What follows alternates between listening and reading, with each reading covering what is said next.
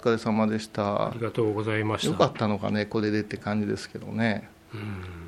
うん。いやなんか法話っていうと、うん、なんか今日聞いてちょっといいいい話だったわっていうか僕らもね美術館でギャラリートークすると、つかみとしてエピソード系のことって面白いんですよ。面白いですよ、ね、であの形として持って帰りやすいんですよ。うんうん。でねそこに僕あんまり重きを置いてなかったんだけどやっぱ形にして、うん、面白い逆に言うと聞いた人がそれをまた誰かに言いたくなっちゃうっていうのは、うん、それはそれで大事なんだなって今日冒頭にまず思いましたね。あ大事ですね、うん、それからやっぱし分かりやすく言うと視線を合わせてどうのこうのってみんな言うけども、うん、和尚さんとか、まあ、学芸員さんとかやっぱりちょっと人格上みたいな立場におる印象があるでしょう、うん、これをね壊し方を間違ってる人は結構おるんですよ、どうもどうも言うてダジャレ言ったりして始めたり、そうではないんですよ。私もねってこの絵を最初に見た時に奇妙奇烈な絵だなと思っていろいろ研究していく、うん、全く違いましたわわははって言っただけで、うん、あ俺もそうやってなるのと一緒であのお坊さん視線っていうのが失敗談とか苦しいとか、本音とかいうのもちょっとやっぱしエッセンスでは絶対いる。ただ品よく入れんといかんかなという。なるほどな、うん僕の立場だと、うん、いろんなことをよく知ってる人と思われちゃってるからだから知識を、うん、上手に分かりやすく伝えてくれる人。もうその塊じゃない。ああ知ってそうじゃない。全部知ってるでしょ。いや知らないことの方が多いですよ。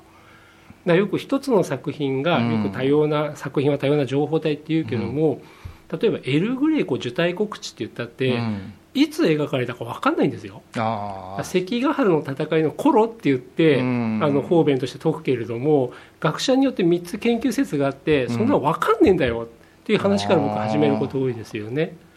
そうだね。ああれを書くに至る心境ってもすごいことでしょうしね。うん、まあ、あとそのそれをもし言われると僕はげ足一人ですけど、うん、人の心なんか分かんないよってもよく言う話で、うん。まあ、もちろんもちろん。もちろん、うん、あの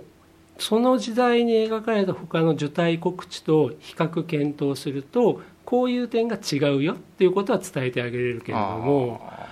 なぜ思ったか、でも金が欲しくて書いたかもしれないし単に自分が他の画家よりエマいと思って書いたのかそういう心持ちは俺分からんっていうのはそういうことはよく言いますね。あそうだね。食いぶちいう考え方あるよね。学校の先生がよく子どもたちにワークシートを出して、うん、そこに作者がどんな気持ちで書いたか考えてみましょうってあると、うん、最低この課題っていつも思いますもんね。人の気持ちなんか分かるもんかって。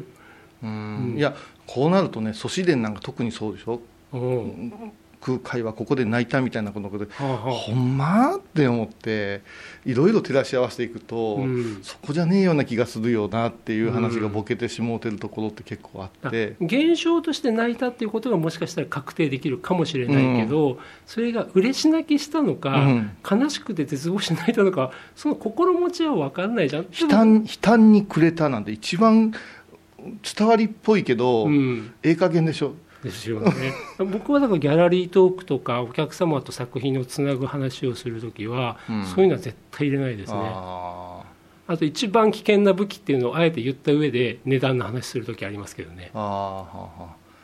あ私は逆に不教師いうのはあのリアルでシュールではなくてクールでもないんですよと。ミステリアスな部分とか、うん、あとロマンが、うん、を語るんですと。だから伝承も語りますし伝説も語るんですよ、布教師っていうのは、だから弘法大師が杖をついたら水が噴き出たと、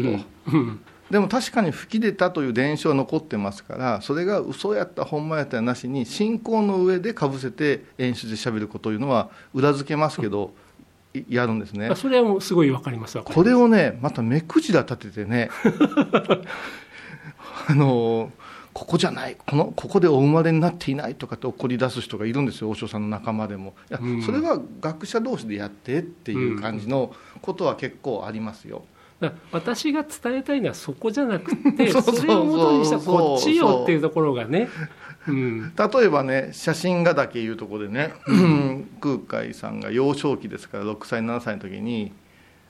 なんか3回ぐらい飛び降りてるんですね。崖の上から、うん。で私がこの世の中に必要がなければもうそのまま見捨ててくれと、えー仏の覚悟がほんまにあるんやったら私を救うてくださいな言うて。うんで3回なんですよ。今冷静に考えたらやばい子ですよね。うん。なんかななんとか志願者じゃないですか。でもねこれあの辺を山歩きした時に気づいたんですよ。高校生の時に山歩きして先生がすごく早く歩くのよ。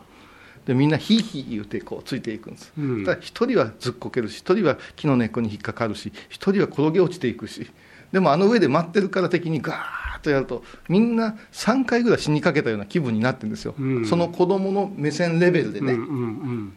ただその時にふっと先生が「これやで」って言うんですよ。3回飛び降りはったん違うって。子供なりに山野を駆け回ってる時にうん。うん子供目線で「やば死んだ。助かった。やば死んだ助かった」が3回あったんやと、うん。この実体験をよく覚えといたらお話しする時に「いいよ」言うてくれたのはものすごい今でも覚えてる。うん、だから伝説で3回飛び降りました。最後天女様が観音様と共に現れて 3回救ってくれました。よいしょっていう話だけでは何も解決せんよねっていう、うん。こういうことがね今の課題でもあるんですけど、うん。この辺をもっとほじくり出してうん。いい話にまとめてたらなっていうようなあの動きはありますね。うん。だから作文文字として記されたストーリーを語るとか、文字として記された知識を伝えるんじゃなくてそのお話しする方にリアリティ。うん。でかつその文字面で書かれてる出来事を渡すんじゃなくてそれをきっかけにしてそのリアリティ部分とかねそうですうん。というところを渡すっていうところでいうとまだ若いお坊さんはリアリティ不足な方がお多い？うーん実践が減ってますよね、そその前回お話したように19から水かぶりまくるようなうん。先輩に囲まれたこともないし、うん。もう大手の大学、うん。大学を出て大学院ぐらいまで行って初めて高野山の大学院に入ってくるとか、うん。修行道場だけのために10ヶ月来るような人が増えた。うん。で私は8年いましたからね、うん。これあ本当に勉強せえへんかったら8年やんかってみんなで笑うけど、うん。あそこであった経験値は高かったですよね今思えば、うん。ほぼ私の方はなんか思い出話しかしますしてませんからね。うん。だからこれがやっぱしどの仕事も職人さんも1年で職人に仕上げるんか師匠について、うん師匠が OK 出すまで何十年もつくのかの差,、うん。差がこの行者業界も出出始めてる。だ一方であれですよねあの徒弟制度じゃないけどそのはい。実体験、実体験を長く積むことっていうのがうん師匠の側に立つといい師匠だとそれだけかけたものが、うん、時間が必要ないい師匠もいるけども、うんうんただ無作為に長期間拘束の場合もあったりするからますそれは難しいでですすね。よね。ただね、うん。あこの YouTube の飽和ブーム現象っていうのはうん。面白いですね、うん。分かり出したんですよね。うん。この人のはすげえ。うん。1本2本は良かったかも分からんけども、うん。私なんか365日やってますから、うん。ずっとなんでこんだけ喋れんなとかいうことで、うん。門を叩いてくれる人が増えたんですよね、うんでそこで聞いてくれた人には実際のことをちゃんとお話教えるからいうことであの昔よりは年がいってから素直になる人が増えたかな、うん。うん。でも僕ね小遊さんに教えていただいて、うん。まあ、いくつか拝見してみてどうしても僕本当にね構造分析とかその時の声色の変え方とか、うんうん。スキルの部分をまず見ちゃうんですよ。はい。あの YouTube の法話でもね。うんでねなんだろうなもう鼻からそれがまるで考えられてない人もいるけども、うん。すっごい考えてるけど全然それが目立たない、はいはい。うん、あの立ってる柱はうん。もう壁の中に隠れちゃってるようででやっぱり聞いててああすごいなって思うのはやっぱその空間がうん。なんか視覚的に見える。空間ってその止まったあるある一時期の空間じゃなくて、うん。そこで時間も伴ってなんか30分間ぐらいかもしれないけどもそこで起こった出来事がスッて見えてくる方っていうのが何人かいらっしゃいましたね。ああ運命えなと思って聞きましたけどね。そうですね、うん。だからこのうめえながコうんンスタントにできるんか、うん。その話のみでできるんかいうところにあの息の長さが必要になってくるからだから面白い時代来たなと思います。で各宗派の特徴やっぱし出ますからね、うん、でもそれはやっぱり伝える内容の方でしょ？コンテンツ伝え方ではなくて各宗派違うのは伝えるべき内容の方が違うんですか？いや両方やっぱ癖があるね。あの専門家から見ると、うん、この宗派はこういう喋り方するねっていう入り方もそうやねっていうような、うん、うん。それから何を喋っても同じに聞こえる人っていうのもいます。うん、でこれがダメなのかウィークポイントなのか、これすげえんかっていうのは、ちょっと研究の余地あるなと思う。またこのパターンやっていう安心感、うん、漫才や落語と一緒で、うん、和芸の中では、うん、で本人は変えられてるしプロが聞くと変わってんだけどももうこの聞いてるところが心地いいっていうのも法話の魅力なんでしょうね、意味とかではなくって。うん生涯に1回食ってすっげえうまかったって思い出だけが残る凄さもあるけども、うん、毎日毎日淡々と普通に食べ続けてるけど飽きが来ない凄さっていうのもありますよね。ありますよね。それからもういつも言うけどもすっげえ1個のために叩き割る備前焼きもあれば、うん、1日何百個も作られて、うん、どれ見てもええないう人もおるわけで、この辺がやっぱしお話いうのは一番簡単に伝わる情報だからかな、うん、お面白い。だからやっと始まったんじゃないですか。法話というものにみんなが真面目に向かい合う、うん、うん、あとねさっきふざけて全国美術館学芸員ギャラリートーク選手権とかいう話してましたけど、うん、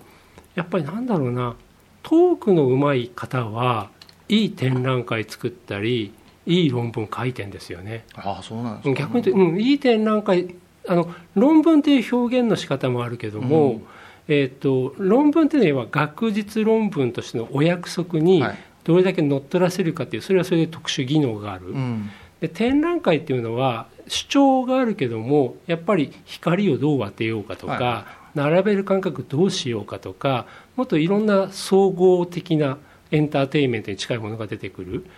でもねこういうものを上手に作ってらっしゃる方は論文が面白いけど話が下手って人はたまにいるけども、うん、展覧会をきちっと作れる方はまずギャラリーと聞くとすっごい面白いです、ね、これはね多分あの首位っていう力なんですよね、うん、趣の意識っていうんですけども、うんうんうん、首位書って言ってね、うん、お寺をこう直したいんだとか、この仏像をこうしたいんだっていうことを皆さんに読んでいただいてお願いしますって、